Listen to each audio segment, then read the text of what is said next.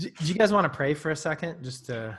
Yeah. So, so one of the one of the things that I love about you, Aaron, is that I knew that you would ask that question. so, so, did I. So uh, did I. I like like no, but uh, uh-huh. I, am not. Uh, that it's not a joke. Like it's actually. Yeah, yeah. I love the fact that you yeah. your intimate walk with the Lord is to put put Jesus in the center of everything. So yes. Yeah. Why don't you Why don't you pray for us, man? Okay. Um, Heavenly Father, I I'm thankful. Like on one level, just to have this time with with Garrick and Barrett, just the fellowship um, of being uh, just living out this adventure with you in Europe, where we we feel the need for you. We don't exactly know what we're doing on a lot of days, but there are other things that we we have gleaned some insights and.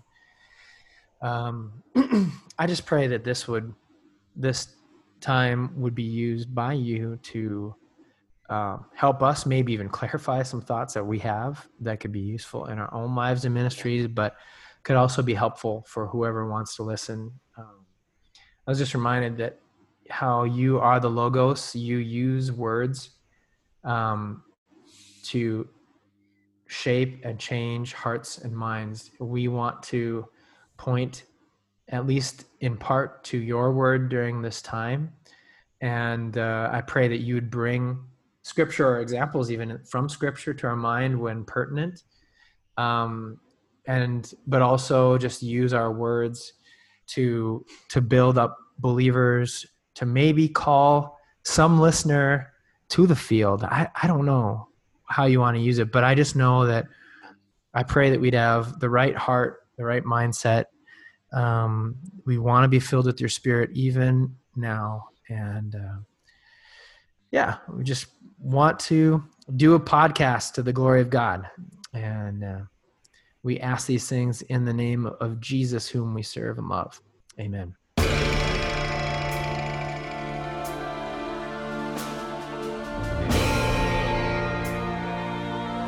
Garrick, I've got an idea. Let's have ourselves a podcast. Let's do it. All right, man. Can I come? we are bonjour, me, me.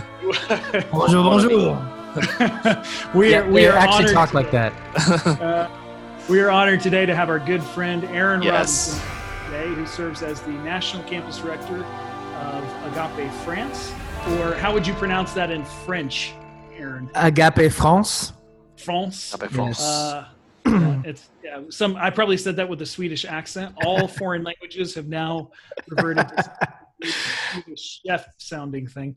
Uh, Aaron Robinson, we've known each other for a very long time, uh, way back since probably probably about, yeah 2006, but I think probably would have met each other 2004 ish. Yeah, yeah, 2000, right. 2004. Yeah. So we've been in each other's lives for a long time. Mm-hmm. Uh, we, uh, you are, I where as I am looking forward to the fact that we have you on today because you are always a huge blessing in my life. I love the way that you look to the Lord in everything you do. I am constantly challenged by the way that you have a perspective uh, that we can always trust the Lord for big things. So I, am looking forward to. For, I know, right? So don't disappoint me, otherwise I'll just delete everything. but, yeah, I was I was gonna I was gonna second that. Just when I think of yeah. fruits of the Spirit, you know, a guy who walks in the Spirit Aaron Aaron Robinson is one of those guys from from North Dakota too. I think he's the only person I know from North Dakota. And and if you meet another one, we're probably related. Because otherwise, no one would choose to live there. Is that what you're saying? you, you know how you know how in the the Blues Brothers they go into that at one point when before they sing Rawhide, they, they say, "Well, what kind of music do you play?" And it's like, "Oh, we kinds. play both both kinds, country and western." you know, when you go to North Dakota, people have basically Scandinavian roots. So, like, yeah. I have Norwegian roots. So we said "ufta," and I'm like, so you know, what are your roots? Oh, we've got both kinds. We've got Swedes and Norwegians. uh, them's, them's good people. Them's yeah. good yes. people. Well, Aaron, why don't you tell us a little bit of your story, man? You you live in Toulouse, France, yes. with your wife and three kiddos. Yep, three kids, six, four, and two. Wow. Uh, Elijah, Olivia, and Isaac. Um, my wife and I met over here in France. She actually, I, I came over in 2003. So this is it'll be year 17 in September, which I cannot believe. Wow, uh, that's impressive. Wow. It's, it's crazy. I mean, I can still remember that first year so vividly, and and a lot of things in between, but it just goes by quicker and quicker. Um, and and she came over um, a, a few years after that, and then was here short term, and then went back to the states, and then came back long term, and that's when we were friends. And then we became more than friends and we've been married since 2011 very happily married to tiffany uh, and uh, we we love we love what we're doing here. But um before well, how that, did, so how did you yeah, yeah, how did you make it how did you make it from north dakota north dakota. to to, to france? Toulouse france yeah. And what was the name of your your your, your high school um mascot. Mascot. Oh man. Okay, so I'll tell you. It's a long. That's a long way from Cru. Okay. In France, you went a long. You come. You've come a long way. Exactly. Okay, that's funny you bring that. So I was born in the metropolis of Devil's Lake, North Dakota, where uh, the high school mascot of Devil's Lake was the. I'm not kidding. It was the Devil's Lake Satans. So I grew up cheering that's for. Awesome the Satans, give me an S, give me an. There's like a little. The mascot was like a little devil with a pitchfork, breathing fire. Uh, um, and I think they changed when I was 13. We moved to another huge town, Grand Forks. So it was like the second or third biggest city in in North Dakota, but there's only like 50,000 people.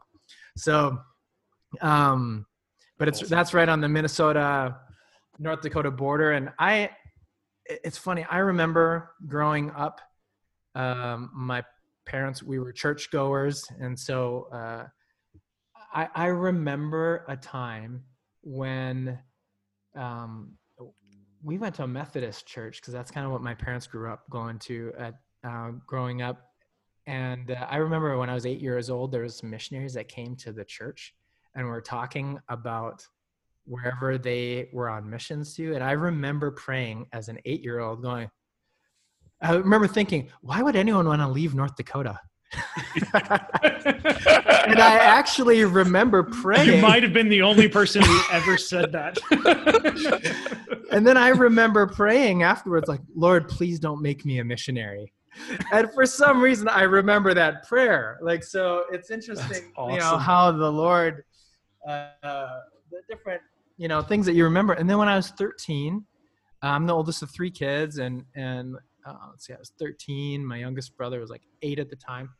And uh, like and my sister is a year younger than me. We moved so kind of like a big age to move right in the junior high area time. Mm-hmm. and my um my family wanted to go to a church that had you know other young people and so we ended up at an evangelical free church in Grand Forks, which is still a kind of main sending church of mine. And, and I, God really used, that was like where I had my first taste of missions, hmm. like um, through the youth group there. I had just really a, a great youth group. And in, let's see, it would be 1997, our church formed a partnership with the Czech Republic, and we were like one of the first teams to go over. That was my first missions experience, and I remember thinking, two thousand bucks, like to go. God, I mean, I know God's big, yeah, but right? I don't know if I could ever raise that much.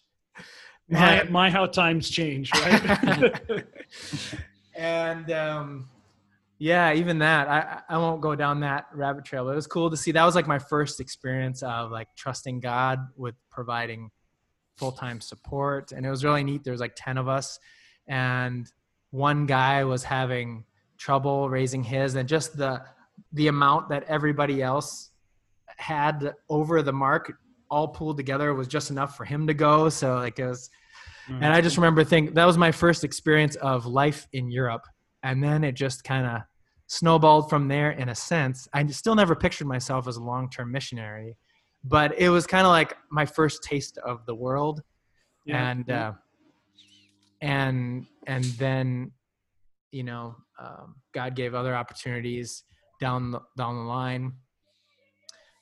You i'm trying to, to what do I skip? Well, so so uh, well, I mean, how did you end up? You went, uh, you did a, I don't, I don't even know. You did a short term thing with with Cru in France, or How did how No, did you end up yeah. in France? Yeah, so that's um so after college I moved to Minneapolis and I actually worked for 3 years before joining staff and I had never spoken a word of French. I you know, I spoke Spanish in high school.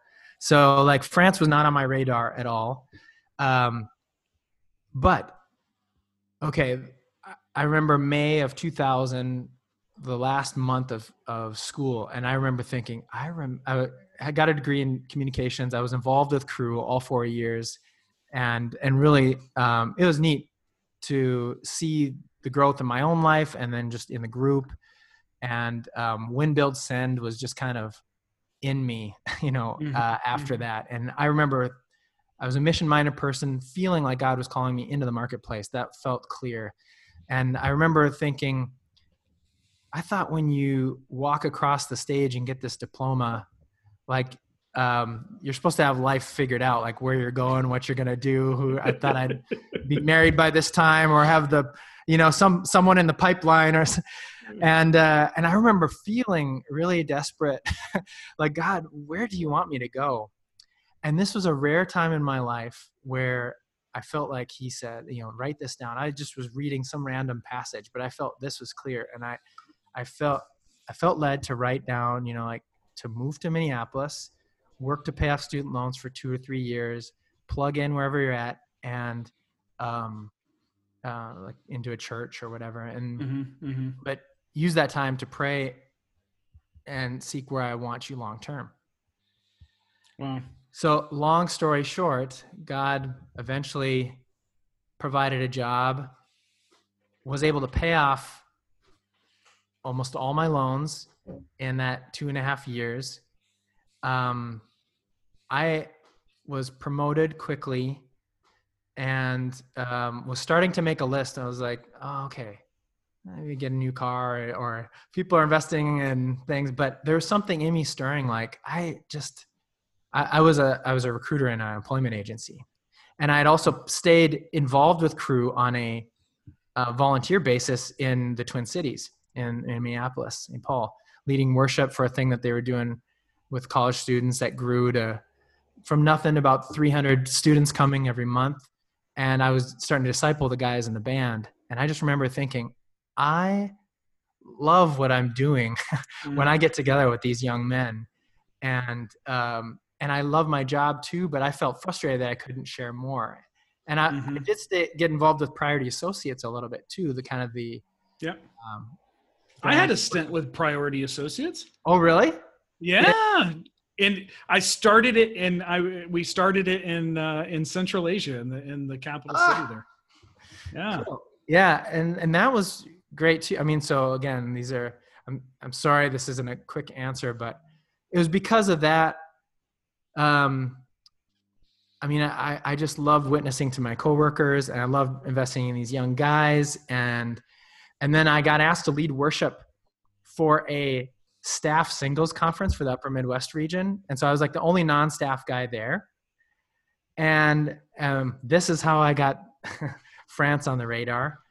Um, so, you know, I, I was there, but I was so bad at the worship leading that I got replaced by the end of the week. I can't even remember how that happened, and I was just remember thinking, man, That's, that's awesome. yeah. I was like, why am I here? Because I'm like the only non-staff guy there. Aaron, you you have to be you have to be pretty bad to But Aaron's Aaron's for, pretty good actually. for- I know you you worship well, so I, that's Yeah. But I mean, for for a for a, for an organization that loves its volunteers, you got to be Just- you got to be stinking it up for them to pull you. Yeah, I just That's don't know what it was, and I don't remember everyone even thinking, like saying to me, "You like you're not on." It's just like somebody else got up there and started leading worship, and then they kept doing it. So, but A little that's passive but we'll, experience, we'll I- I have a lot of experience leading worship, and you know, yeah, but yeah. I, so well jason falk was at that conference and and he was a guy i knew at, from grand forks he was staff there i didn't know him that well but we knew each other and he and he was like aaron i didn't know you were going to be here but it's funny that you're here um can we talk tomorrow so i totally thought he was going to ask me for support so uh, you know, I was the young Yeah. professional. There's a joke in there somewhere. and and so I was like, sure. And I was trying to pray. I was looking at my accounts and I was trying to be like, okay, Lord, you know, I want to be open if He asks or whatever. Well, he was sharing his vision for to uh, going to Toulouse, France, and he was going to be one of the team leaders for the team in Toulouse, France. And right when he was getting to the page where I thought he was going to ask me for money, um, he was like, "It's funny that you're here because over the last few few months, as I've been praying about this team, your name kept coming to mind." Hmm. And little did he know, in those exact same months, I kept feeling like, "Am I in the job that I'm meant to be in forever?" I like it, wow. but and really and cool. things are going great in life in general. Like I was a part of an awesome church. I was I love discipling his people, and I just there was just so many awesome things going on. But there was just something in me, yeah. and then I just I went home, and he's like, "I just want to challenge you to join me in France." And I went home. Really cool. I couldn't get it out of my mind. And then I I had forgotten about that journal entry. And then I looked back and that weekend was a February. That was like the two and a half year mark. And on three year oh, Wow. on the three year mark, I was on a plane going to France and there was no plane. Wow. Wow. So Wow. I knew I was And supposed to go just for one year. Yeah. Um, right. And then it Famous was- last. One more year and here I am 17. Yeah. So you've never you've never actually worked professionally for Cru in the United States. Correct. And Barry, you're similar too. You've never, yeah, yeah, Nor have I. Yeah. yeah. Nor neither have I. Like, so, so it's interesting. There's there's a, Yeah, a that's significant group of people uh, who end up overseas who end up never doing any le- legitimate staff work in the U.S. My my first official Cru meeting that I attended was um, my um, basically um, staff. What do you call that? When I joined staff, the first Okay, day I the joined. staff interview or whatever the Yeah, yeah, yeah. That was the first thing I'd ever done with Cru. So I, Oh, I came through a church. I came through a church partnership. So Oh I yeah, you're the big uh, Grace people Grace Bible. and- yeah, yeah, yeah. Oh, so really, Okay. really cool deal there. Yeah. Yeah, Um, I'm familiar with but that. you know it's it's it's funny aaron because you there's so many things that I, I could comment on and about kind of the way you ended up in france but one of them is is that sense of you know you think okay it's just going to be one year and then something happens with missions i don't know what it is but i've seen it happen It's- it doesn't happen to everybody obviously lots of people leave the field or move on or whatever else but i had a high school baseball coach and you know some real good wisdom is about to come when you start quoting your high school baseball coach Especially if he's Uh, from if it's a Texas Oh, high school coach. Yeah. That's right. That's right. Rick, There's Car- there's a Rick whole, Carpenter, whole there. who is a who is a legend of high school baseball coaches. Um, but his son actually plays uh, third base for the uh, for the Cardinals. And uh, anyway, Oh, yeah. uh, so this guy, really great coach. They'd won not while I was there. I got cut from the team, but anyway, for the short time I was on the team, uh, they had just won the the state championship, and, and he was coming back off of that, and you know, all excited to start the year. And he said, "Guys, you know, this is." He grew up a farmer's kid. He's a big, thick country accent. Boys. It's like when a dog gets a taste of chicken blood. It's all it can think about. All I want to do is win another. Yeah, yeah. It's kind of like it's kind of like when you Oh, go overseas and you do I missions. You've experienced you've experienced what the Lord does in a missions context and how the Lord stretches you. It is kind of in that sense the dog getting the taste of chicken Yes. blood. You that's a terrible analogy for this, but or rather gruesome for for missions. But but the point but the point being, um, this is now devolved into a Simpsons episode apparently yeah. um, but but I mean, it is that right? I mean, you, the Lord does something in your life. It was Livingstone who said after he returned to, we'll, we'll make this more sanctified. After he returned to England, and Yeah. he said, "I'm going back," and everyone was like, "But why? You've you've made your way. You know, everyone respects you. You don't have to go back." And he says, "You know, the the haunting specter of the smoke rising from the from the huts of a thousand villages in the African sun has blazoned itself upon my heart. I must return." Exactly. And I felt the same way when you know I was for a brief time overseas and uh, for a couple of years, and then returned back to the U.S. and went to do a secular job. And I wasn't very long into that. And I remember thinking to myself, to quote another movie, "This seems to be a serious misallocation of valuable resources." I not that I am so valuable to the Lord's to the Lord's needs, but rather that I was in the wrong place. I, Mhm. you know, if I was lucky, I got a couple minutes of really in-depth conversation, and that doesn't mean that people don't need to be involved with regular quote unquote jobs or whatever else. But for me, what was clear was I needed to be sharing the gospel and in a context that possibly no one else could, yeah. or there were fewer willing. Let's Yes. let's put it that way. Because Europe, right? You didn't. This is actually what I was eventually going to go get to. You didn't step into so ministry in France did not did not start when Aaron Robinson hit the ground in Toulouse. Oh no, no, yeah, that's yeah, pretty sure that's that's correct. You mean in a Cru st- sense, or like in? I mean, obviously. No, I, I would say I would say even in a Cru sense, but in general also, right? We have this sometimes. I think so. One of the things that comes up, right? So we talk a lot about missions in Europe, and Mhm. oftentimes we're all American, and we can have this closed-minded perspective that okay, things are going to change when I hit the ground because mm-hmm. nothing really cool has been going on there. Yeah. And then you get here and you realize, well, God's been moving all along Totally. for years, and yeah, the faith of many Americans wouldn't exist had Europe had many of those people of dedicated faith not left to to go to America. exactly. So so there, there is that reality, but it's always humbling to me, especially when you know you guys have some of the most amazing leadership I think uh, that we have in Europe. I mean, Mhm. Francis, your national director, every time I'm around him, the guy oozes Jesus yeah, and humility. Um, Yeah. And so it's just some of the cool things that are going on in France, which you know it, most people may not realize. And you've been you've had an opportunity to be a part of that. Mm. yeah, and I I feel like the Lord has taught me so much through the French people and and even just the French church. I mean, it, it goes like it's within Agape, but also outside of it. Like I Yeah. and I try to even encourage French believers about it. And that, they kind of uh, sometimes they're surprised that an American might say certain like have certain perspectives, but I like um, I felt convicted that the average French atheist, for example, has probably more of a heart for the poor and the oppressed than a lot of American Christians. Just because I, I think you're in closer space, especially in cities, you're just you you see it up Mhm. close. Yeah. And um, and I think there's just a solidarity mind mindset in the culture. Um, and uh, I mean that challenged me in in the local church. Um, I love because France has roots in uh, a lot of parts in Africa, um, and also in the, you know some Caribbean islands like Guadeloupe and Martinique and Haiti. Like when you go to church in France, it looks and feels very diverse because if some of those nations want to get some education, they have some opportunities to come and study in France.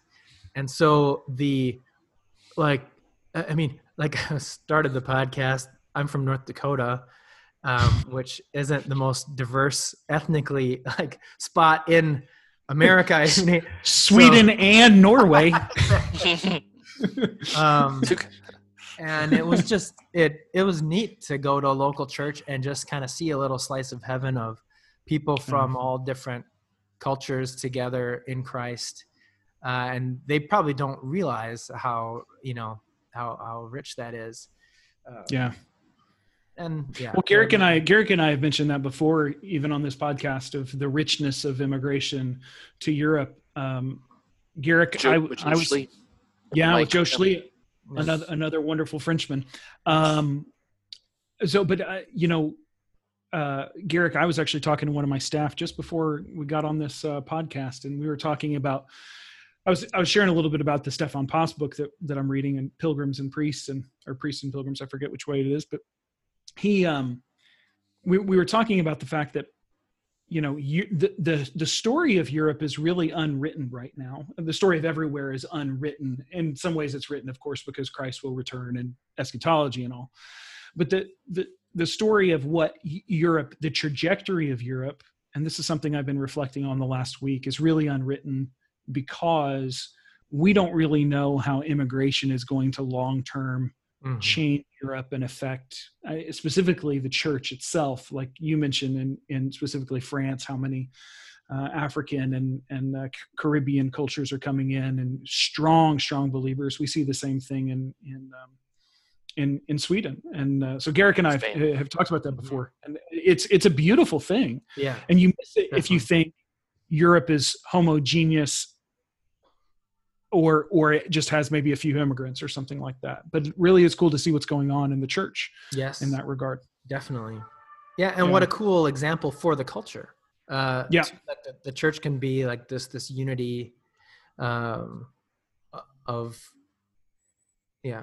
Uh, well, it's a foretaste of what is to come. Mm-hmm. Uh, yeah. It is. It is cultures. Yeah. And I think too, it's it's very fascinating. You know, for instance, on, on the one hand, uh, recently in the last 10 years you had the you know the back to jerusalem movement right which, uh, yeah. familiar with the with the chinese church wanting to send missionaries all the way and and and i think silk road i don't know all the details it's been a while but um, and now you're you're having these pockets uh, in South America and Africa saying we're going to send people to to reach Europe because that was a place that's how we got the gospel original originally, so we feel there's a need there. And so it's a, like I said, it's a fascinating. So if I can transition us maybe a little to the idea of movements, it's yep, it's fascinating what's what's happening in our in our world and has happened for 2,000 years. These these movements of spiritual movements, spiritual movements of people who have said we're going to go over there and we're going to do something and we're gonna we're gonna take the gospel with us to, to make a make an impact and to have mm-hmm. that and to see that thing that that great commission vision has been going on for so long and it and and I, I would say you know I'm, I'm, very optimistic on this sense that in, in a lot of ways the Great Commission is being fulfilled, or maybe I don't want to say it has been fulfilled, but it's being fulfilled because we're seeing this what 2,000 years ago I don't think they could have con- conceived of. You know I don't think Paul would have thought someday there's going to be a guy who's his um oh his uh what's the word in I'm trying to think in Spanish now, but his his um where he comes from, his uh, his makeup, or ethnic makeup, right? His Amazonian tribe mixed with African, mixed with European, is now going to go back to Europe and, and maybe even in back to the heartland of where Paul was originally from, and sharing the gospel with people. And those those things are happening, mm-hmm. um, yeah, all over yeah. the world. And so we're we're in a we're in a situation where the the global movement of missions is well. There's a guy Samuel Escobar, he's Peruvian missiologist. I think still lives in Valencia, Spain. But he says the gospel is from how does he say it? From it's from everywhere to everyone. Mm-hmm. Now that's yeah, that's the situation we're in. Garrick, was it was it you that this sent me the article, or maybe it wasn't you, but there was an article I was reading recently that was talking about um, Nigerian missionaries trying to figure out how to reach Mexico. Yeah, yeah, like, that's, that's, just happening. That's just yeah, that's just awesome. You know, yeah, like yeah you know Nigerians who like God called me to go to Mexico, so yeah. I packed my bags and moved to Mexico, and it's like, so th- I, I think that that's a really cool thing to think about. Is yeah, the gospel is for everyone everywhere and by uh, however you put it that's a beautiful way of putting it because because it is there's something it, it kind of so we have a, a, an interesting question that we're constantly having to discuss um, among ourselves being uh, you know in some ways we live in two cultures right? Mm-hmm. so we're americans who are doing missions in a, a country that we have adopted as our own and who has adopted us. And but yet there's always those questions of okay short-term team long-term teams different stuff like that. And, and there there sometimes is a sense of well, w- well what good is does a short-term team bring you know because mm-hmm. what are you really adding and one of the things that I, and I myself have been at times very critical or cynical. Uh, it wouldn't be news to you guys that I could can run the gamut of cynicism. Uh, as as one of my staff buddies put it uh, a long time ago, Barrett, you put the sin in cynicism. and, uh, so I repent of that daily. But um, uh, I think so. I, I, this full disclosure, I've been I've been critical. But one of the things that constantly happens is somehow when we engage in cross cultural missions, there's something beautiful that happens mm-hmm. that you can't, I, I can't put a, a marker of the value on it. I can't say, well, we got this kind of return. I can't even say that it always leads to people following Christ. But what I can say is it leads to people knowing Christ. So, or or following, maybe not knowing Christ in a new way. So, like converts, but rather knowing Christ in a deeper way, absolutely every time without doubt or hesitation. That that when you engage yourself in cross cultural ministries, you engage yourself in an activity that Jesus Himself was was engaged with. Mm-hmm. Yeah, I wonder if, like, even as you talk about short versus long term, I think there's benefit to both. Um, and I'm I'm thinking through different grids you know my personal experience in both. Um, like i'd done short-term stuff in the philippines and in czech republic and a few other places um, then long-term here in france and i could see some benefit in all those things. Um, but then you think biblically you can think of a lot of examples of both as well. I mean basically you can't totally bash the whole the short-term missions concept if you read the book of acts i mean paul right. was in thessalonica for three sabbaths and you know he's writing two letters to that new community because the holy spirit had something to do there and despite the persecution of um, probably family members and the and and the culture just being like if they were in greece and had a, a certain cultural standpoint on this new religion and then you've got the jews that were in greece and they had also another different angle to persecute this new church. Um, i mean and god wanted to birth something there and, yeah. and so he can use whatever means and whoever uh, he wants. But i do think well what do you guys think when you think of your context in sweden and spain like some of the pros and cons that you've seen of uh, people who've come over either on a short or a long term basis? Does it matter like what they were doing, where they were doing it, how they were partnered with local ministries or not? Mm-hmm. Um, I, I, think because you know, so I mean, if if we're honest, right? I would say on, on one hand, I've seen in America gets really excited about short term missions, and mm-hmm. and that's that's transposed now I don't want to say be anti-American here, but it's tra- transposed. I've seen the same kind of issues rise up in other countries now who are able to send because all over the world can now send short term and receive short term. Uh, and and so I, I, think there's a lot of value. I, th- I but I know that you know there's been some studies that have shown long term it doesn't have as you know big of a Im- impact I, I, you know I've been blessed by it. I, I, probably wouldn't be in Spain if it wasn't for going on a short term trip. I wouldn't. Mm-hmm. Yeah, uh, same uh, here. I think. Yeah, I wouldn't have been able to made the steps to get here. Mm-hmm. Um, but I, I think um, what what I've seen is is there's a few things I think are super important. One is your attitude coming in as the short term people. Yeah. Do you come in and are you building a partnership and a, and, and a really a partnership, not that not a, uh, a power dynamic. You know, where one person, one group has all the money and stuff, and the other group just wants you to, you know, figure out how to get that, you know, transactionally. Because um, that, that there's some, I'm sure we can find some really bad examples of, and I've, I've talked to other leaders and around the world who are sometimes get really frustrated about some of the short-term stuff that's happening and feel the big distraction or even, you know, detrimental. So I think a lot of it is is partnering, really knowing who you're working with on both sides, and, and seeing it as a as a almost a marriage. And then I and then I think the other thing is, um, yeah, I think through that, then you can really figure out what's going to be something we can bring value. So eh, when you come in, it, you're going to get something out of it as a short-term person, and I, and I think that's where maybe the sometimes I see the the pendulum swing. It becomes all about the experience of the short-term people coming mm-hmm. in, and, and that's not necessarily their fault because they're not prepared to think about some of those dynamics. But when you say, but when you have the partnership, then you can say, okay, where are we needed? What can we do that will really bring value or can we can try that we think will bring value? And I think I, I see those things. I, I, for instance, I think Cru in a lot of ways because we bring students to hang out with students and reach students. There's something in there that that's kind of magical. There's a common yeah. culture. There's a common culture, for yeah. instance, and and so, so I, am a big proponent, but of, of, of, of but usually when you, we can kind of follow through in those. Hey, is this really a partnership, or are you just kind of coming over here because you've got an agenda? Or you you you're not thinking about really serving. So, and that's and those are things you gotta you gotta wrestle through, and you're gonna make mistakes. But if but if you it's it's the same thing in a family or a marriage, you're gonna make mistakes. But but if it's not an equal partnership, then uh, those things start to I think grind down pretty quickly. How was it for you? Like even comparing, did you have short term in Central Asia? Because because you have a much like a, a smaller cultural gap for an American coming to Western Europe than yeah. coming to a Muslim culture context. Yeah, it's it's hard. So so my perspective on it. So this being the now the fourth continent that I've that I've worked on, um, I I think it's a it's a fascinating question because I think there's a lot of value in short term.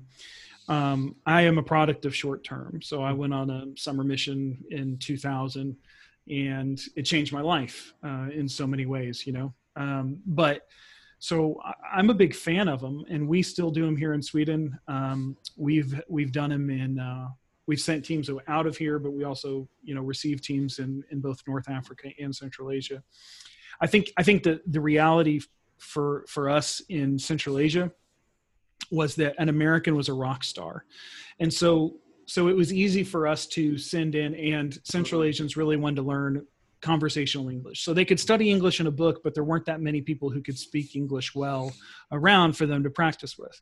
And so it was easy for us to come in and start an English club and and get mm-hmm. to hang out with students and and not during the English club itself, but but outside of that time, we were able to share Christ in a very natural way. It was some of the easiest evangelism I've done. Uh, That's I remember a great strategy for it. yeah, yeah. I mean, it, yeah. it I mean, I, I probably shouldn't reveal this on on a yeah. you know worldwide podcast but um uh that's all right i'm pretty sure no one of importance uh at least to that level is is listening. But anyway, the the the, the point being, you know, when I was in Central Asia, I remember this uh, this teenage girl came up to me on the streets shaking, and and and she goes, "Are are are you American?" because she had never seen an American before. Uh, no one has ever done that to anyone in Sweden. I, so, so, you don't you don't have the same it's a different it's a different yeah. kind of short term right? So we we when we receive short term teams here there's no benefit that we're offering to students by hanging out with them. It's sheer interest. And so sometimes the hard thing about any kind of missions in central asia but specifically short-term missions is you always have the issue of you need to weed people out. Those who are interested and those who just want to hang around you because they think they can get something out of you. Hmm. um, and and so that's a constant struggle. But in in sweden you're more often short-term people are just trying to find someone to meet with because they're not unimpressed with you. Mm. um, you know and and there's always that that question of well what are you doing that's helpful and what are you doing that's hurtful? One time we had a summer team that got it in their head that you know there's a lot of bikes in sweden. It's awesome idea right? They thought hey let's serve people. So let's set up a bike cleaning station and wash people's bikes because it's on we had just come really it's a spring it's not a summer mission it's a some, spring mission here because may and june are still spring.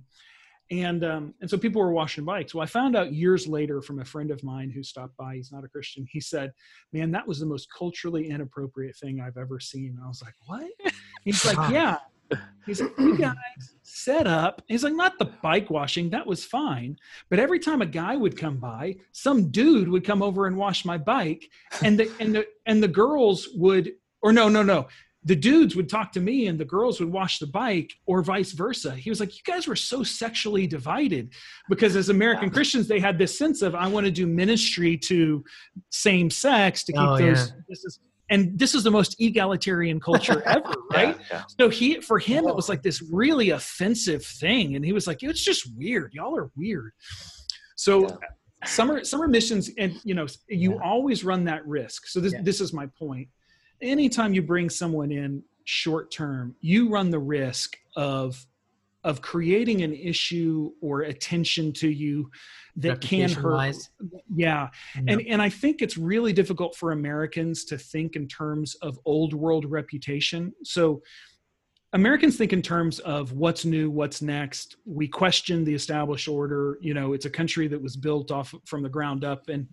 By people who are dissatisfied with an order of the old rock and roll. But, but yeah, but the places we live are places that have been refining that culture for the last 700 years. And I don't want to say not questioning the established order, but there is a way of doing things.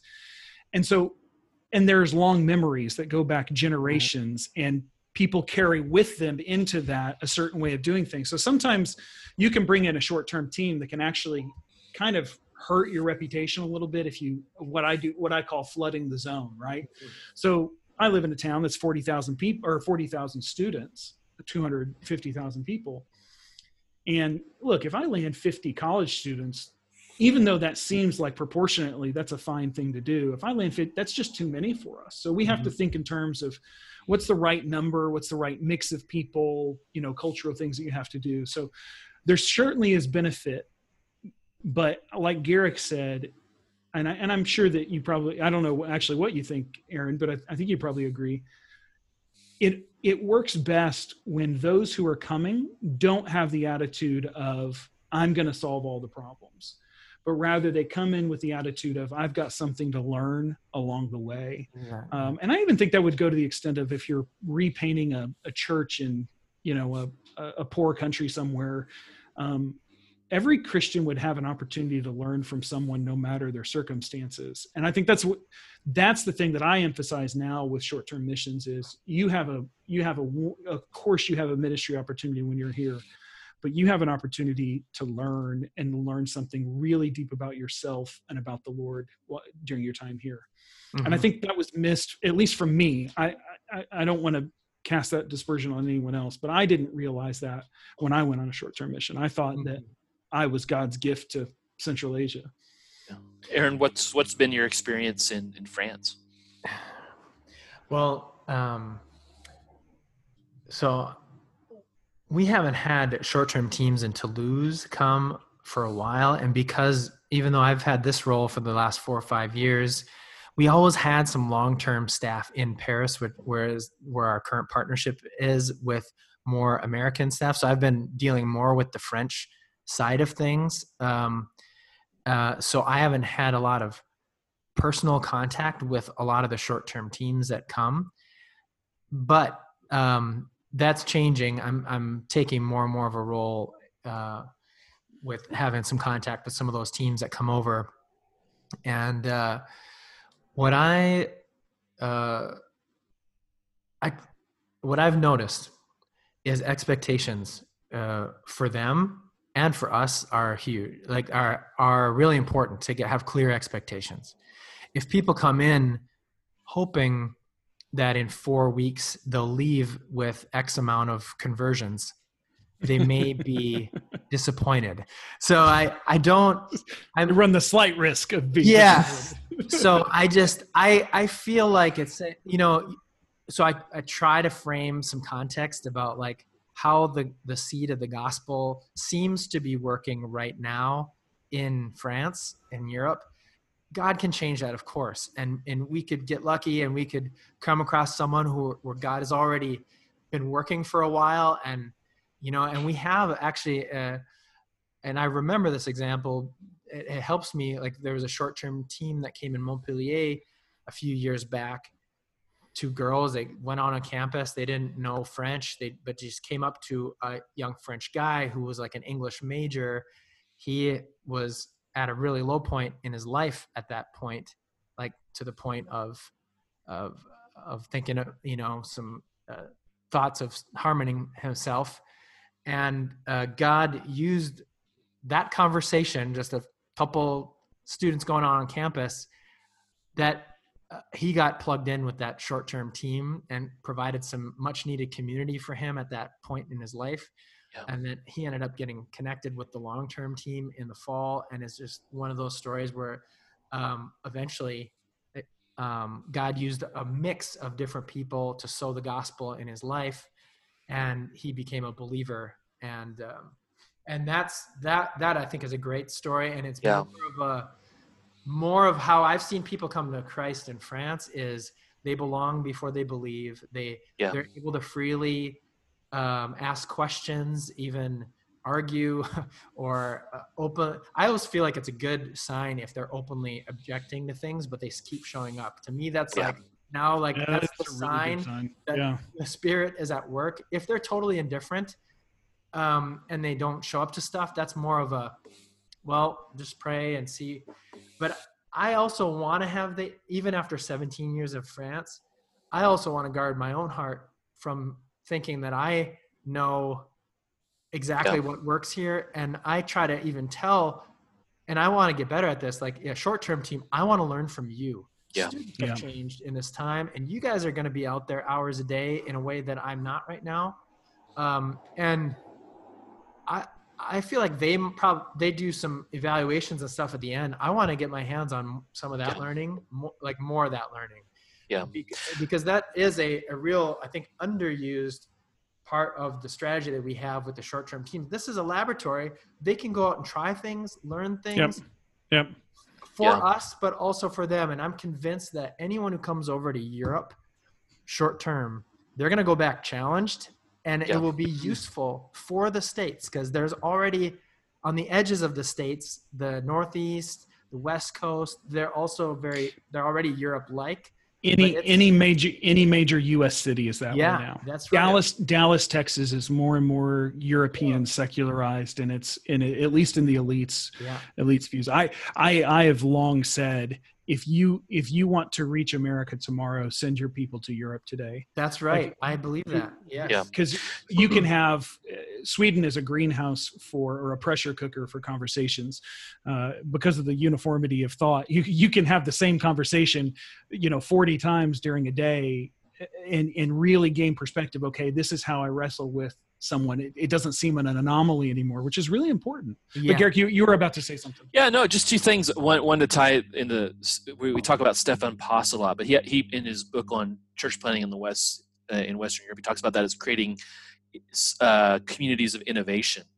And I think you're exactly right that that's, that these short-term trips can, if, I think help, helping maybe even those trips see themselves as a little community of innovation it doesn't mean they're becoming the church, but it means that they're they are the church in this in a real way of a community of people, but that they have this ability to go out and try things and learn things, as long as they come as learners. And, so I think then that I wanted to move to that to the idea of how do you balance, you know, because you we want to balance this because I, I, feel the same way you do, Aaron. I, it's like I want my I want them to go out and just go for it on one hand, but I want them and, and to learn, and I can learn from them, and, and I want to keep that an attitude of learning, and that even someone coming over from you know some of some part of the American South or wherever California, they can come and, and they might learn something that can really help us in, in the next step of our ministry because we don't have all the answers. You know, we, we, have to say that. Um, but how do you ba- how do you balance? But at the same time, you want them to come as learner, and you, you don't want them to come in with, hey, we're, we're you know, because we've seen that we've seen the teams that come and go, we're gonna we're gonna this could be 100 people. That's our goal. That's what we're praying for they're to trust Christ this weekend. And you're just like, you don't want to be the guy who throws. I feel bad throwing cold, cold water on cold the water match. on it, but at the same time, I, I know I've seen that so many times where people get so excited. Um, and, and, and so that, that brought me to an idea. Um, so a long time ago, '96, when I was on stint in uh, Estonia with Mike Schatzman, actually, we would mm-hmm. sometimes have to drive down to Latvia or Lithuania, and that was back still kind of post-Soviet borders. And so you would get to the Estonian Latvian border, and the Estonian guys would come collect your passports. They would put it in an office. They'd go out. They'd smoke a cigarette. They go back in. They'd look at your passport. I mean, you can see the whole process. They'd look at your passport, and this is after you waited maybe 30 minutes in line in a car. They'd look at your passport. Uh, they would then go back out, smoke another cigarette, then go talk to a friend. They go back in. Then you would see them stamp your passport and then they would go back out smoke. Like there was this, and it was you know I'm sure it was from a holdover from the Soviet Union of slow people down. You know, don't let them let them know that the state controls you. And then so you'd go over to the Latvian side, it'd be the exact same process. And so we long hours sitting in cars in Russian cars.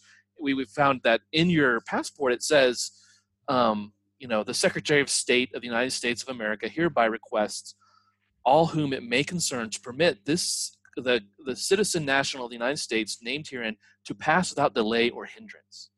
So we would always be like, we should go talk to these guys because Madeleine Albright requesting that we and and and what Mike he turned it into an actual talk about relinquishing your rights when you come over mm. on missions. And I thought it was such a genius thing, and he would always start with that story that kind of, you know, your passport says you're allowed to pass out delay, but our it's possible that maybe our, our Christian passport says we, we don't we don't have those rights. We, and as a missionary we have to give up our rights to mm-hmm. maybe success maybe to our own vision of things. I, I, mike did it mike does it amazingly. He's, i think he still probably gives that talk. Um, mm. um, but um and so, so, but that's the question. How do, how do you get the you know because you want people to be excited you want them to go full on you want them to to do the stuff that maybe you can't always do but you also want to temper it with you know so i don't know that's i think that's where that's a dichotomy there how do you have you guys figured out how to communicate that well or get people to think along those those lines?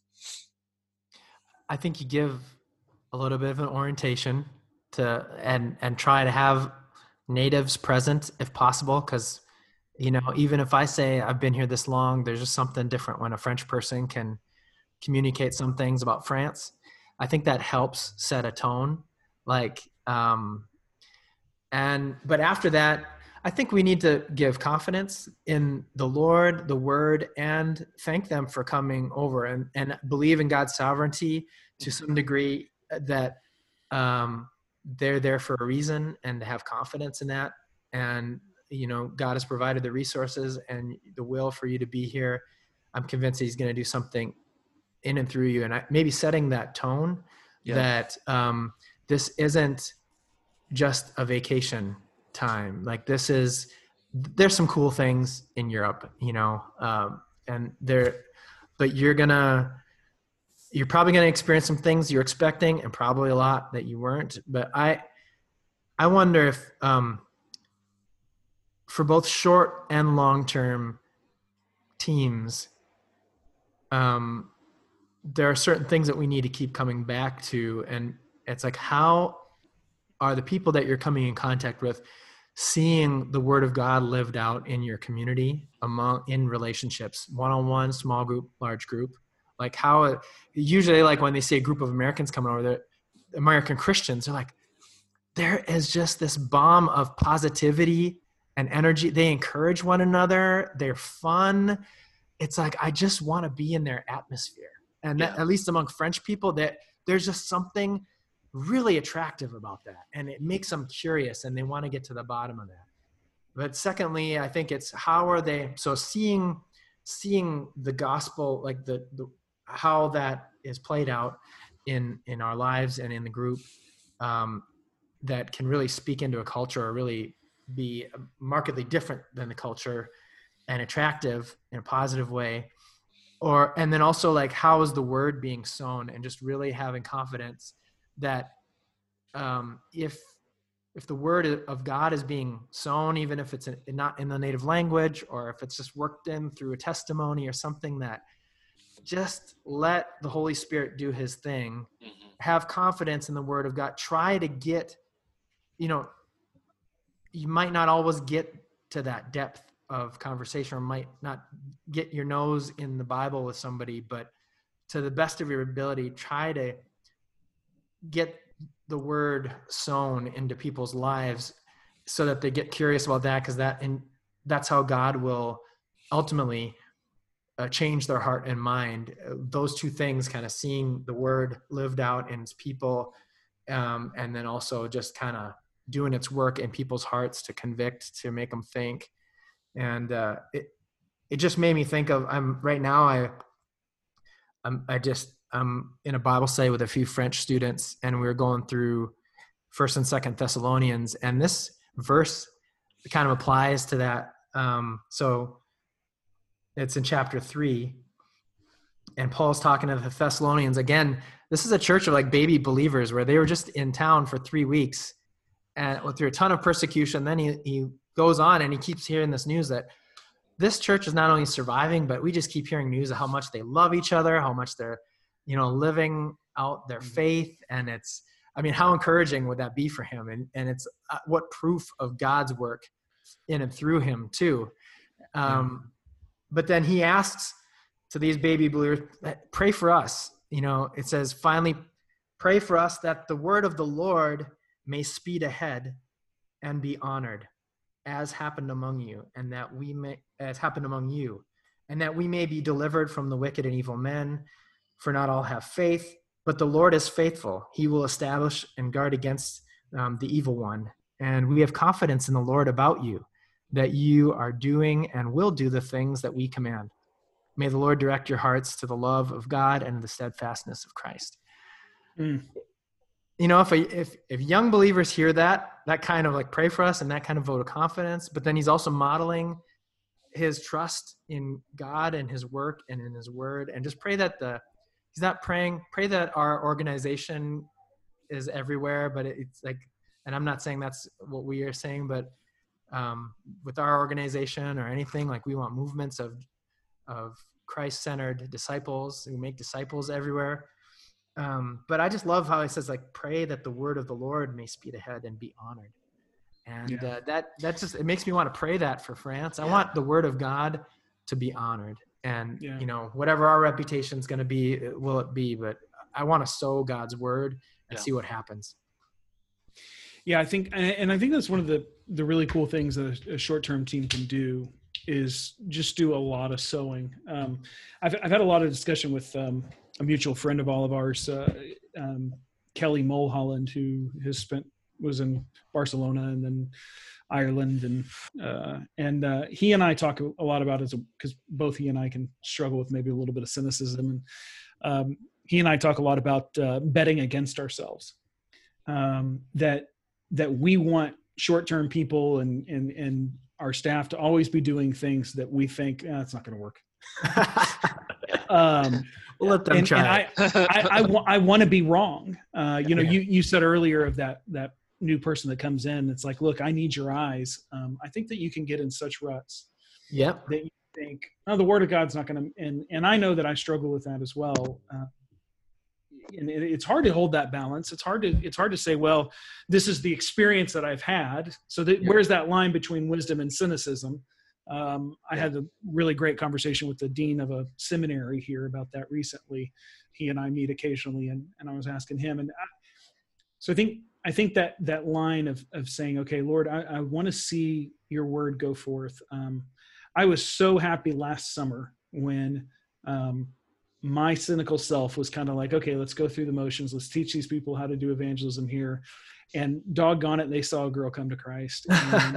And it was genuine. And, but I'll say this had it not been for long term, we would have completely lost track of that girl because for, for various circumstances, but she just wasn't ready to plug herself into a Swedish church. She needed the faithful presence of an outsider.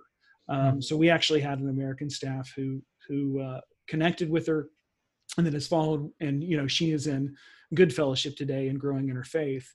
And I think that there is a there is that sense there of. I think one of the great things that that I've been a part of, and that we're more and more becoming a part of in Sweden, is we had Swedish staff, um, is blended teams it's Mhm. it's that mix of both it is the multicultural nature of the church and of of the the mission endeavor but the fact that you have both of those perspectives and sometimes there's sparks sometimes there's friction of trying to figure out how to best do it and um, but i think it displays well the character and the nature of christ uh, or at least has the potential to do so um, very very well. I think the question for me is so we we're we're a part of an organization that that has defined itself uh, we are an activist organization and movement is is really important to us. So movement is defined by that the gospel is moving forward that is spreading and multiplication wise from person to person. Um, that it's not necessarily just a bunch of professional evangelists out on the street but rather that we are training and discipling people to make jesus known in their everyday life. And so Hmm. that's the way that for our purposes i, I define movement. Um, you know we were all three just a part of our um, national campus directors conference in europe we had a chance to sit down with uh, steve addison who's a really great thinker australian Mhm. uh, he we were supposed to have joined him in uh, all been together outside of Florence, Italy. Um, one of the terrible things about working in, in Europe is that we often have to have meetings in terrible places like Florence, Italy. Mamma Um, mia. Mamma mia! Mm. I was supposed to be in the U.S., so I wouldn't have been there. But because it got canceled, I got to be a part of the meetings anyway over Zoom, um, which I may or may not be thankful Florence for. But anyway, living room. point being we got to hear from steve addison anyway and he wrote a fantastic book it's the second book of his that i've read he read he wrote a book um, movements that changed the world i believe Yeah. it was called Yeah, movements change the world. uh, Very, very good book. yeah really really good book about the elements that that really define what a movement that really is uh, impactful uh, have so white hot faith things like that but he just followed up with uh, this book um, uh, Rise and what is fall. the name of movements. yeah, rise and fall of movements and the tension that is you can actually see a movement rise and fall that it's not a given that it will always continue Mhm. aaron what are what are were some of your initial thoughts and reflections as you walked away from that book and that time with steve? First of all, I want to reread the book and I want to spend time with Steve Addison. yeah no kidding right? He was he was great. Yeah, I I thought there were so many insightful things. I mean, uh, first of all, he, he basically the way that the book was laid out, it talked about the movement life cycle from birth to growth to kind of the top of the curve was reaching maturity and then decline and decay and he had over time. And he had examples of each one of those phases for each chapter. And then um, he he kind of described the the key thing where i felt myself on the edge of my seat. Well how do you avoid that decline part? How do you how do you reach the rebirth uh, so that the curve kind of takes another swing up and he he talked especially about three three main categories the identity of a movement the strategies and the methods. And uh, i mean especially that identity piece coming back to the identity was one of the more profound thoughts that really stuck with me. And he defined that part as um, the basically the word the spirit and um, and just this aspect of, of mission just coming back. And to those the word of god how is the word of god present in our hearts in our community in our activities and uh, you know um, what we're doing? How is the spirit of god at work? And and do are we really coming back to what did he call it? The mission uh, the core missional activity? Yeah. Uh, basically being focused on disciple making and making disciples that make disciples and not just some of the accessory things that can be good and helpful but can sometimes lead us away from actually making impact in people's lives and doing the hard work of just spending time together and um, just the the time that it takes to get somebody from wherever they are to meet Christ to not only becoming a child of God but a, a true disciple of Christ and then a disciple that makes disciples. Um, and and then yeah uh, basically the thought of sometimes the methods that get you to where you're where you want to go. Like and i think Cru is a good example of some effective methods that saw many people come to christ be built up in their faith sent out through some really key tools in our history that have been used and multiplied and used in many different contexts but he basically said if if a movement gets too rigid with its tools like they say our tools are our, our methods are our identity where they mistake the identity of the movement with some of their methods that is when the the movement is sure to decline at some point because the culture will move on and those tools and methods will no longer be pertinent at some point in time. So but do you guys do you guys worry about in our context in your particular context uh, getting too attached to the method rather than the message the mission oh. how, how do you ask a show-stopping question yeah. I think such a profound uh, it's, it's, it's, a tough question because I, I think we're we're we're kind of in a lot of ways and what i think what what what steve's book and what he was is trying to help us to get out of the stuckness maybe that i sometimes feel we are a little bit stuck with as an organization uh, between the methods and strategies right? We talk a lot about strategy and strategy is great important. Once again I'm, i don't i'm not i don't i don't want to diminish methods strategies but that can sometimes feel like that's what everyone's looking for the magic bullet or the magic thing and and we need people thinking on those things but if we don't have clear and so i think we have sometimes i, I felt that like tension yeah. like you need both. between the you need both yeah. but we've maybe the pendulum swung we need to get back to core what are we really really really about um, I, I think that's a little bit easier in the campus ministry uh, mm-hmm. per, per, se because what we're really about we're about when built in with students um, and but it was still I, I, can get away from that really quickly. And I, I think part of the, the, the other rock and a hard place thing there is that Europe is hard. And so it's easy that that process of taking someone from not knowing about Jesus to knowing Jesus to walking with Jesus to to discipling someone else. It's it's a, it's a long arduous uh, journey. And so I, I think it's very I had a conversation with a good friend of mine in Granada similar concept. He said it's so easy for people to get away from that because it's hard. And so it's easy to move to another area where you, where you can do things and and it, it looks better, it feels better, but we but you've moved on from your core identity, maybe what we're really about. Once again, I, I think it's important that some people are doing those other things. Yeah, but if I think the, everything everything has to be contextualized, right? So I think yeah. in my time in Sweden, one of the things that I've I've come to, um, uh, a good friend of mine has helped me formulate this, and so this is these thoughts are not original to me, but but I, I think that it's helped me to think of, in particular, some of the tools that we use. So some of them are fantastic and were revolutionary for their time. Yeah.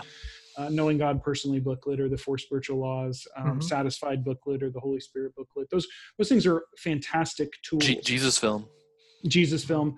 Yeah. But they're contextualized for their time, meaning uh, this um, specifically a, a, tool like the Four Spiritual Laws, which I use from time to time here yeah. Uh, but generally, what I would say is it works best as a confession, and confessions are written to a specific context. It's it's so so or or one could say it's a creed.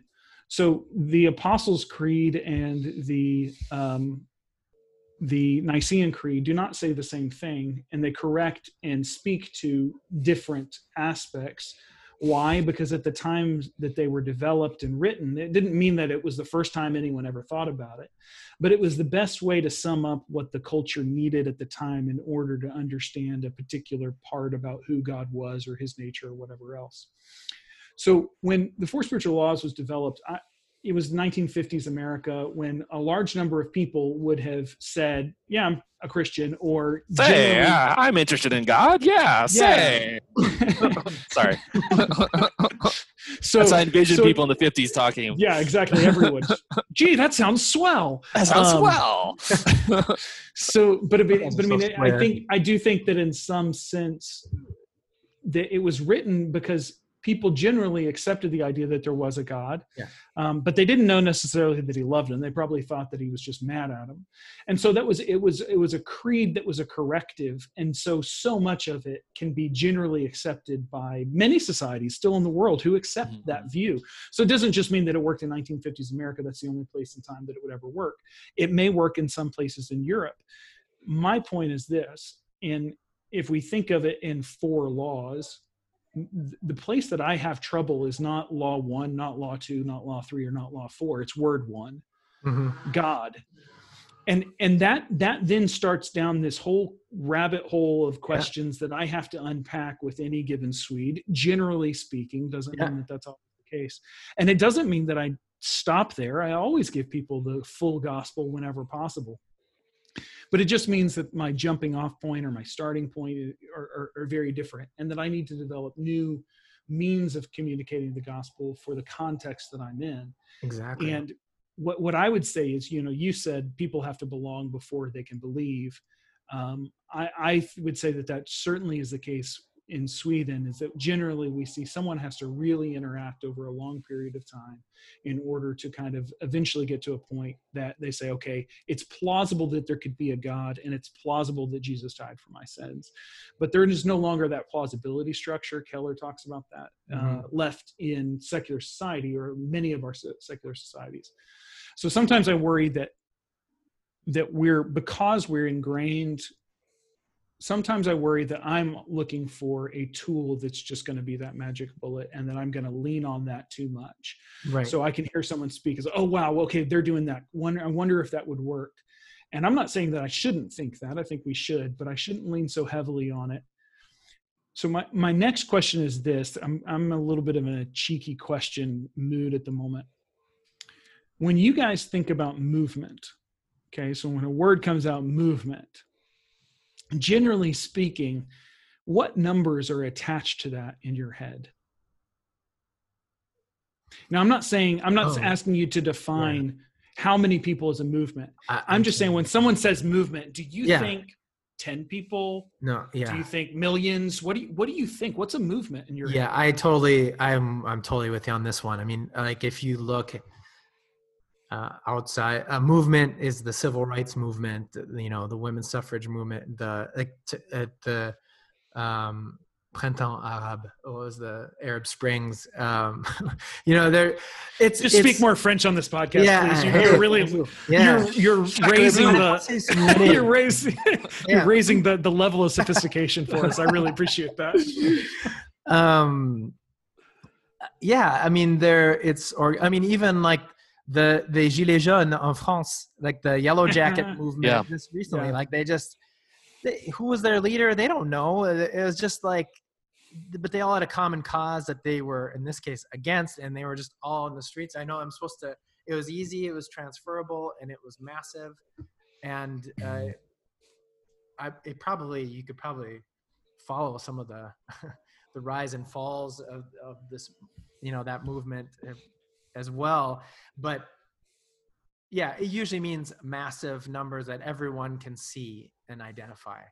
And it doesn't always I, I, I came away from our time together asking when we say there's a movement on a campus you know there's an aspirational aspect like we want to see a movement but i was actually asking us it doesn't seem like a couple students being coached is uh, is a movement. Would that would people on the campus say that it's a movement you know like yeah. whether they're a part of it or not um but it did make me think about in France, like a movement on campus. Uh, I was thinking about that, and I, in in France, anyways, you it would not mean probably that you have an organized structure that's accepted by the university and registered, um, and that's where you do most of your gathering and and activity.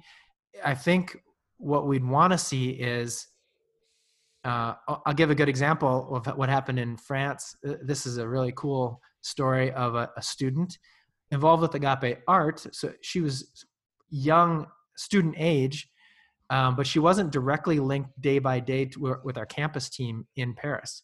So she was an artist, but she was a student in the Sorbonne, uh, which is a, a prestigious. You Bill know, Murray, Bill Murray yeah. went there. Oh, you're kidding? Yeah. Yeah. I mean, it's Google it, folks. It's um, yeah, it's it's it's, uh, it's an elite school, and um, but so she's a very mission minded believer. Her parents are on staff. She was on staff. Um, but she got the green light to do an art exposition called Home in mm. the middle of the Sorbonne. And wow. the whole art team got to come in. And so here's a Christian student adding value, like the with I wish I could tell you more about it just from memory. I don't want to say anything incorrect about it, but she had a lot of really uh, creative images and some text that really resonated with people's idea of what is home, where is home, and it, it mm. created dialogue, thinking, and here this university is at, asking one of our students add value to our university life.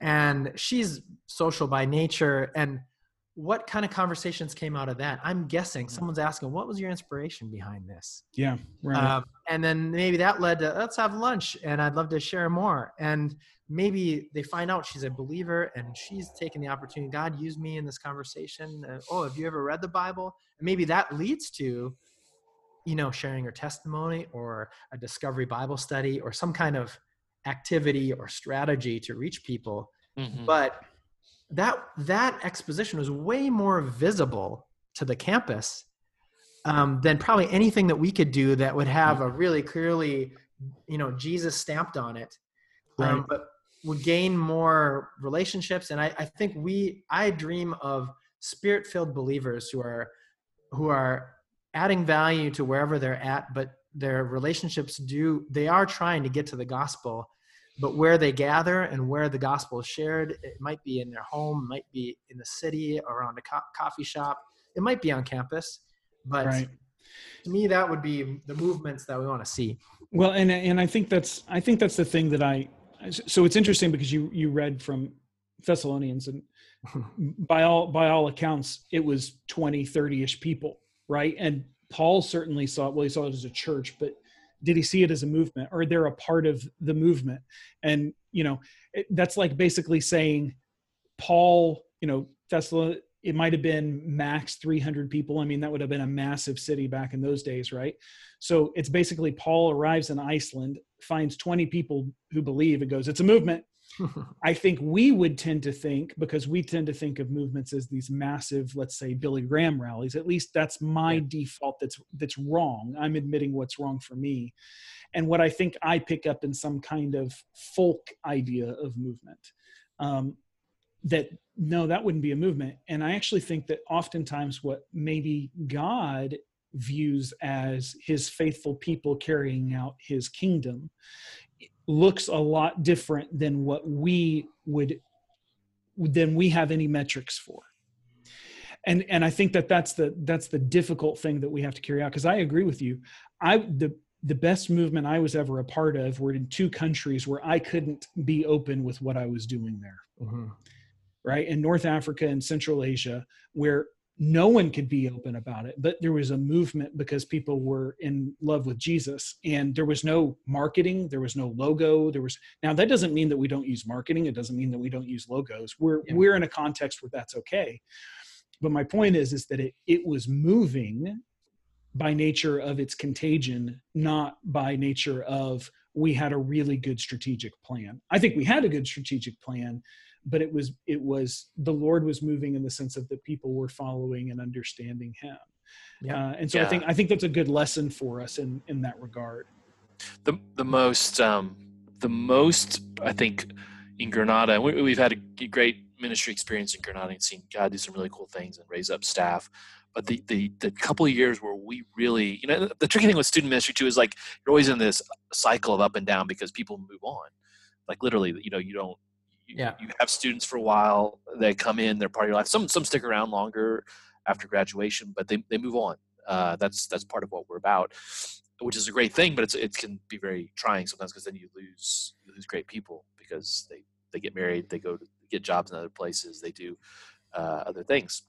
Um, but but the the year that we had probably the most uh, just we saw movement just happen and it was it, it seemed spontaneous and just God was doing something and we just we just kept sitting down there and sitting down with people and going why are these people here? Why how did they and and it was the it was the year we almost closed the ministry in granada because we were uh, short of staff but god just popped someone in our lap at the right moment who had the right skills uh, you know it just it was it was totally unplanned totally un and i don't even think that year we had a plan to be honest with you because we just we had just had a baby. We just got back from being a, back in the states for six months. We were literally contemplating. It was just you and I were like, maybe we're just going to shut this down. And then someone popped up on our screen, and other people popped up, and we just asked the right questions at the right time. Hmm. And things, you know, we saw. You know, once again, I'm, when I say a movement, that was we were talking about 15 people. You know, but we saw some real crazy important life change happen, and and people get behind what we were going. But you know it was it was totally unplanned unscripted. Um, and we're still reaping a lot of the fruit from that those and that was this was like six years ago. Um, so hmm. I, I, think that's yeah, a very so, fascinating thing to think about as well. I, I, think that this brings up something that i'm but that one that I, we, we can probably close with because we, we're going a little bit long here. Uh, we could literally uh, we could keep going guys. This is mm-hmm. yeah it's a great conversation what I, what I, love about getting together with you. It's it's so easy just to keep keep going. Um, but uh, the this idea, so we we say this often. We all learned successful evangelism is is being faithful to share and leaving the results up to God. Mm-hmm. Um, it's interesting though that oftentimes and I would not say that this is only uh, this is a Cru issue. I think that this is a, a, a, church issue we rarely have the faithful person who saw no results up on stage. Mm. Who we we platform people who get the numbers. And i'm beginning to be a little bit worried about how in my life so i'm only speaking for me how i tend to be preoccupied with numbers rather than faithfulness. And it's a good corrective for me to go remain faithful. I was having an awesome conversation just before this again with that staff guy, and he has spent. He said, I think he said it was about a couple of months studying Jonathan. And my first thought was, who can study Jonathan for a couple of months? And he said, I just kept going back to him because here's a dude who obviously knows that God's got a different plan and it doesn't involve him. And he remains faithful to both David and his father, and his father sucks, and and even leads him to death. But yeah. his faithfulness leads him to death, hmm. and in the end, you know, it's Jonathan's army that that that's that's involved in it, and all of these things, and you just go, wow, or no, sorry, David's army. So, but you go, you know, he just made such a great point. It's like here is a guy who was so committed to being faithful to the Lord, to honor his father, but also honor God's plan, that he was able to do both sides at great cost to him. Mm-hmm. And I just keep, I, I, I, that's only been an hour or so, but that's a, such a great reminder of, am I going to be faithful no matter results? Mm-hmm. Yeah. That we know the course. And ultimately, right, that is what Hebrews 11 and 12 is speaking to. Yeah. Is Without faith, it's impossible to please God. And you right. got to just, Yep. Right. And it doesn't mean you're going to see that quote unquote results. And I don't know what that results means. That's the hard thing to define it, but you're you're going to have to trust that something better is on the other side. And you may not get to see it in your lifetime, but know that it's there. And I think that that's a message for all time for all believers. It's kind of that here we go full circle. It's coming back to Santiago. It's mm-hmm. I start out from my door and I know that there's a city at the end of this thing, but I don't know where it is, but I got to trust that it's there. And yeah. that's that's the idea of pilgrimage.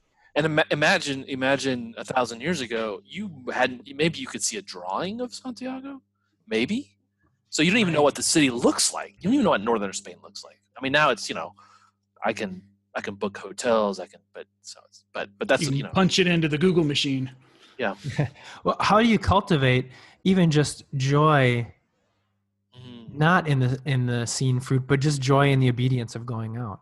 And like i know that's one of the helpful things in going out uh, again and again. I don't know how many conversations i've had with french people over the years but every time i come back blessed in some way because i'm like that's why i'm here. I mean i can't believe that that person believes um you know or they just they never think about god or they mm. or or sometimes they really are spiritually interested they don't know where to look and they just i mean every conversation you can you either see the need or you could see potential for growth and i, I think of i love the little passage in mark uh, just after the parable of the sower there's a parable of the seed growing just mm. from, mm.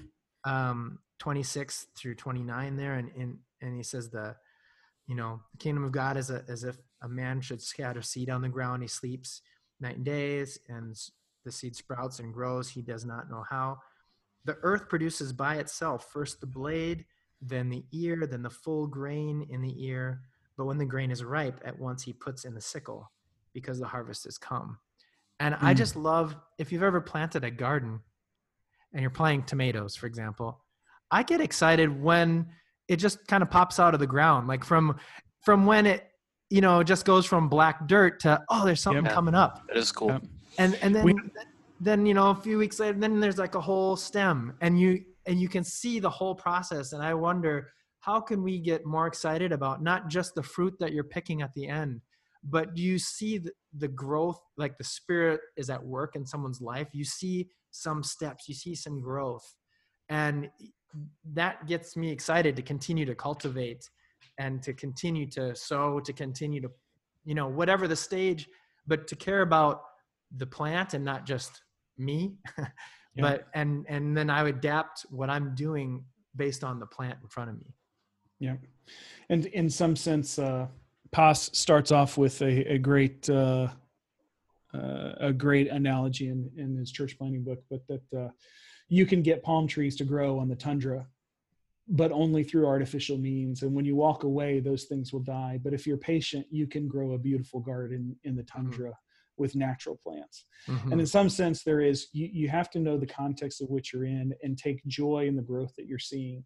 Don't be upset that you may be seeing tundra grow and you wanted to, you wanted to see rainforest. Mm-hmm. It, it yeah. may be what you're in. Take, take joy in the cactus yeah uh, because that is what god god has for you uh, one of the ways that i stay fresh one of the ways that i i just uh, to be honest that the lord uses to keep me well fresh in, in the sense that you're talking about is actually these sort of things with you guys uh, aaron it has been a huge pleasure man uh, to get to talk to you you seriously amen you exude Christ. Uh, I'm blessed for knowing you, and France Amen. is lucky to have you. I envy that you get to see be in the sunshine. It snowed here today, Oh man. but you lived. You grew up in North Dakota. North so you- Dakota. I You deserve it. You deserve it. I I know I know what that's like. And I, yeah. Thanks, guys. This was a blast. Um, oh man, good times. Thank thanks you. for the excuse. Well, I- for some I, time. I, yeah, sorry, sorry. I didn't mean to interrupt you, Aaron. I was just gonna say there's. I think there's two two things we know from this is that we need to have you back on the podcast, and number two, uh, we do we, we, we we've got to make in the next couple of years make the Camino. Uh, I'm happy. So Yeah. there.